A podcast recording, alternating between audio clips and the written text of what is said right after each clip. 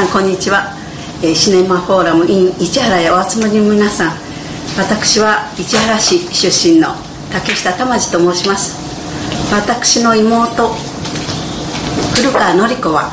やはり市原市菊間小学校中学校を卒業しました。そして昭和48年1973年に突然姿を消しました。それから二十数年経って北朝鮮にいたよという情報をいただきました。私の母はその時まだ健在でおりましたけれどもそんなところにいたから見つからなかったのねということ。そして北朝鮮を探せば典子が取り戻せるのねと言って喜んでおりましたがそれから間もなく私のところで命が終わってしまいました。94歳まで頑張っておりましたが妹の自分の娘の帰りを待て待てずに命がなくなってしまいました。そんな辛い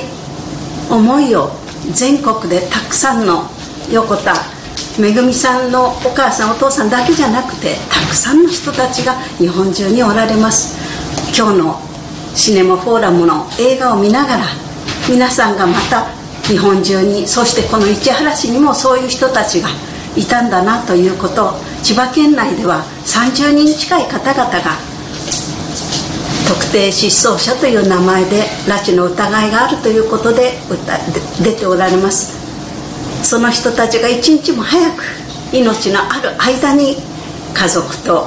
抱き合いますように。そして私は市原市にある母のお墓に典子を連れて行かれるようにと願いながら今日皆さんのところに直接伺えないのがとても残念なんですけれども皆さんの思いを一つにしながらまた力をいただきたいと思います。典子を一日でも早く取り戻せるようにそして多くの北朝鮮による拉致被害者を一日も早く取り戻せるようにどうぞ皆さん今日の映画を見てそしてまた